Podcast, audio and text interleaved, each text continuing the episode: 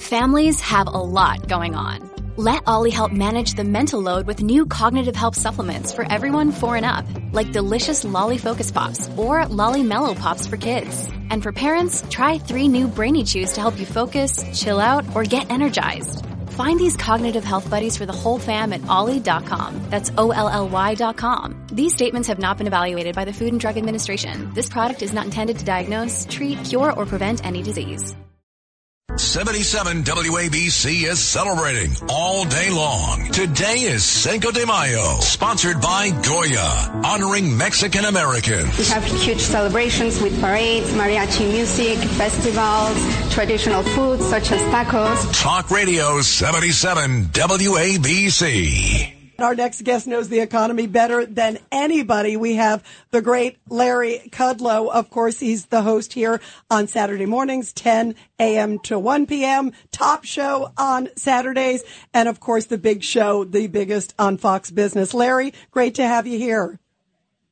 Rita, the reason he couldn't have time for a press conference is he had to celebrate today's Karl Marx's birthday.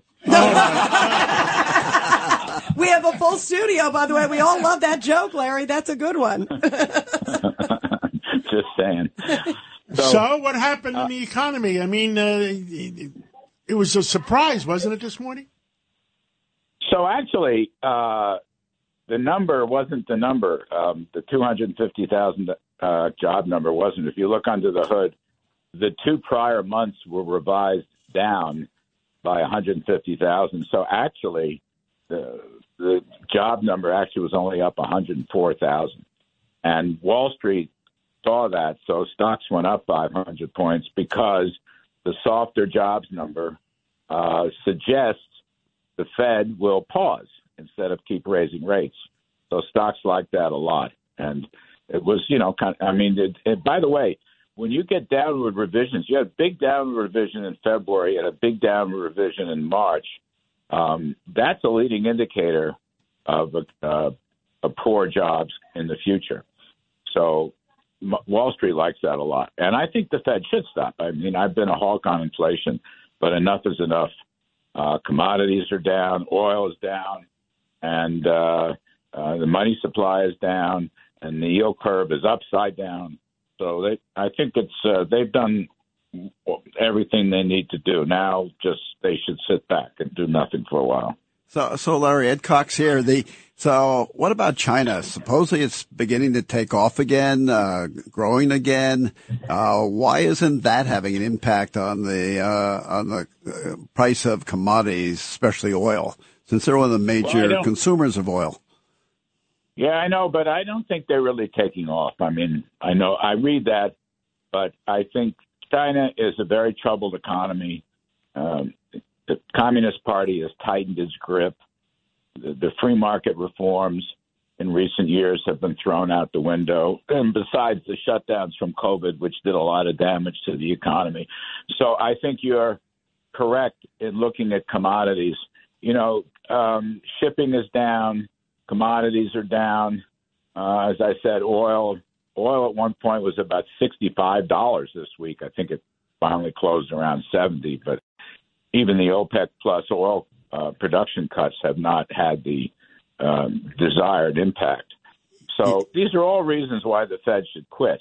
And um, I, I think I suspect they will. I don't know that the Fed's going to start dropping rates, but I think there's no need for them uh, to raise rates. The, the reported inflation numbers are still going to be sticky, but they're coming down. And you have to look at the leading indicators, as I said, and commodities and the money supply and the inverted yield curve. So I think that was the celebration today. And the other thing is, I mean, look, um, budget policy is going to play a big role in this. Uh, some of these news reports that suggest uh, McCarthy and the Republicans are somehow going to give up. They're not going to give up. They're doing exactly the right thing.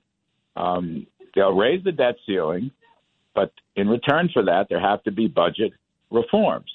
And by the way, I mean here too, you know, Biden was out there today briefly saying how you know the Republicans are going to wreck this program and wreck that program. They're not budget cuts. That all they've done is they put a speed limit on the increase of the budget. They put a 1% speed limit, and Biden doesn't like that because he wouldn't cut five cents out of the budget. And that's all wrong because that's one of the sources of inflation. Uh, and that'll help the Fed, uh, you know, stop rates and maybe get the Fed to drop rates faster. But they're not going to give in. They have a very good bill and that includes oil uh, and gas permitting reforms, and it includes work requirements. That bill is anti-inflation and pro-growth, and it puts a speed limit on the growth of the federal spending, and that's exactly what we need. And I don't see. Look, I talk to them constantly.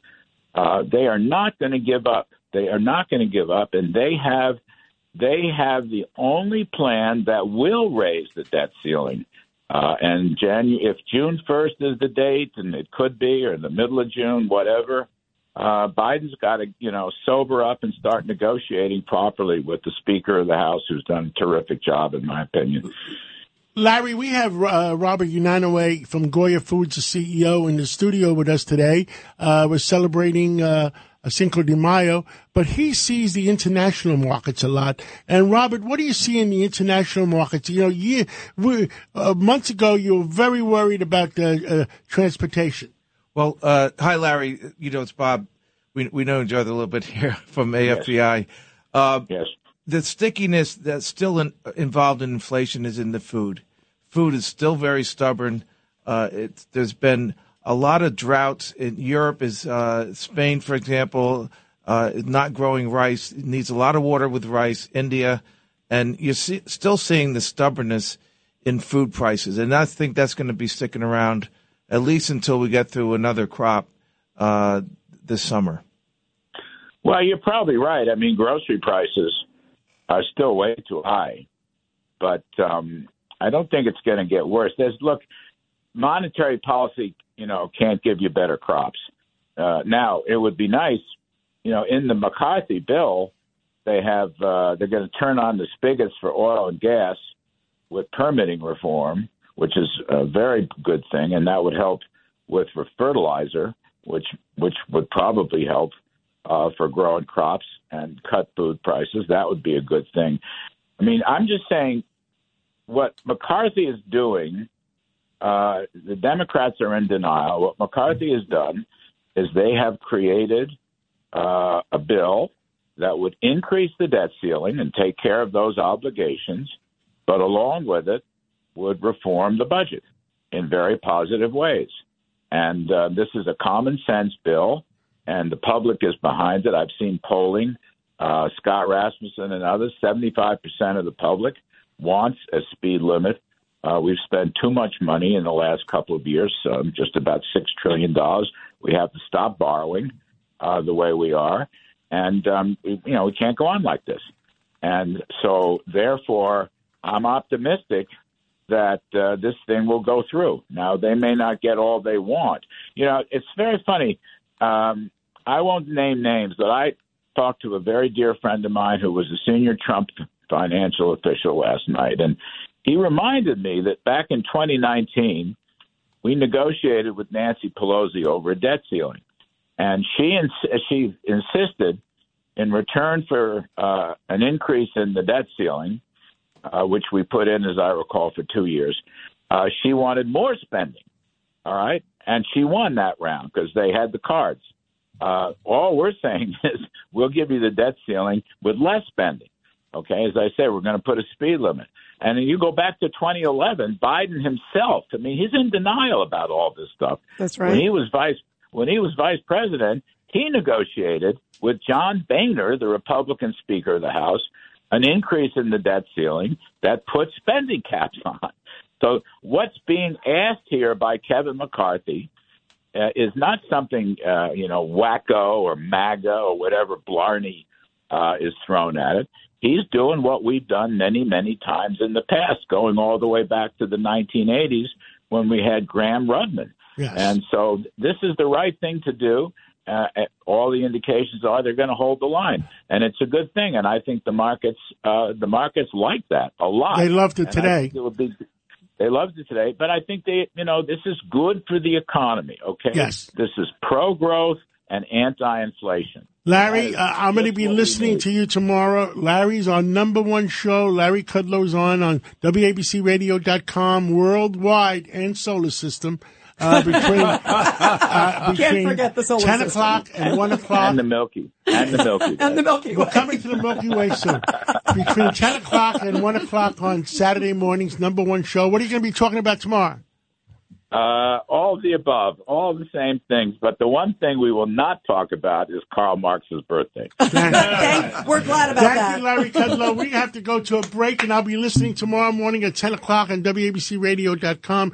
77 WABC is celebrating all day long. Today is Cinco de Mayo, sponsored by Goya, honoring Mexican Americans. We have huge celebrations with parades, mariachi music, festivals, traditional foods such as tacos. Talk Radio 77 WABC.